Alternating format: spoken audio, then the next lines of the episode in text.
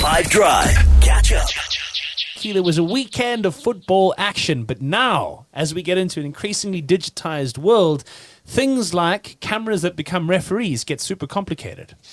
Yes, uh, that is the video assistant referee. Now, the aftermath of this weekend's action saw the Premier League's refereeing body uh, admitting that certain fi- uh, officials got two major calls wrong this past week and potentially game deciding decisions. Uh, they said that VAR got it wrong in the Chelsea versus West Ham game as well as the Newcastle versus Crystal Palace game.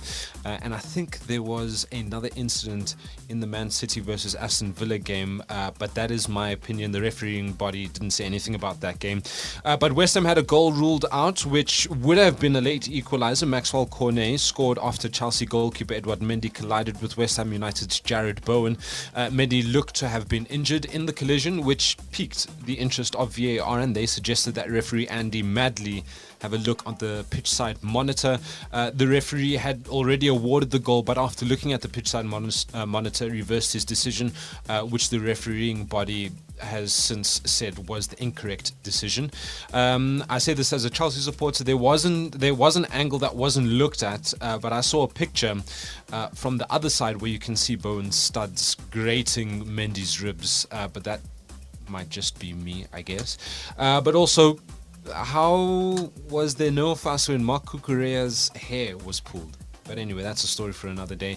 Uh, Newcastle had a goal ruled out by uh, a supposed foul um, by uh, Joe Willock um, on Palace goalkeeper Vicente Guaita.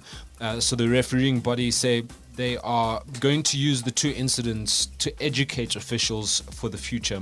Uh, something that was introduced this season is a weekly report done by the refereeing body, the representatives of the Premier League, and three former Premier League players. Um, there were also other complaints across the weekend uh, that the refereeing body didn't mention. Leeds United manager Jesse Marsch, uh, he was sent to the stands after his side were not awarded a penalty against Brentford. Everton manager Frank Lampard insisted that Liverpool defender Virgil van Dijk was supposed to be sent off after a tackle on Amadou Onana. Uh, and Brighton's Alexis Mac Allister, he uh, also had a goal of the season candidate uh, or contender ruled out after a close call uh, on offside, um, which was for about five minutes before a decision was made. Um, I don't know where I stand with VAR 100%, but I think it's good to rule out obvious mistakes. Uh, but when it comes to very tight decisions, maybe just stick with the on field uh, decision or the original decision.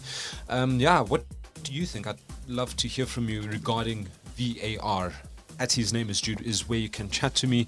Uh, but that's what I have for you today. If this were a real bit of extra time, this is when the ref will blow the whistle because it's finished. Catch up from some of the best moments from the 5 Drive team by going to 5FM's catch up page on the 5FM app or 5FM.co.za.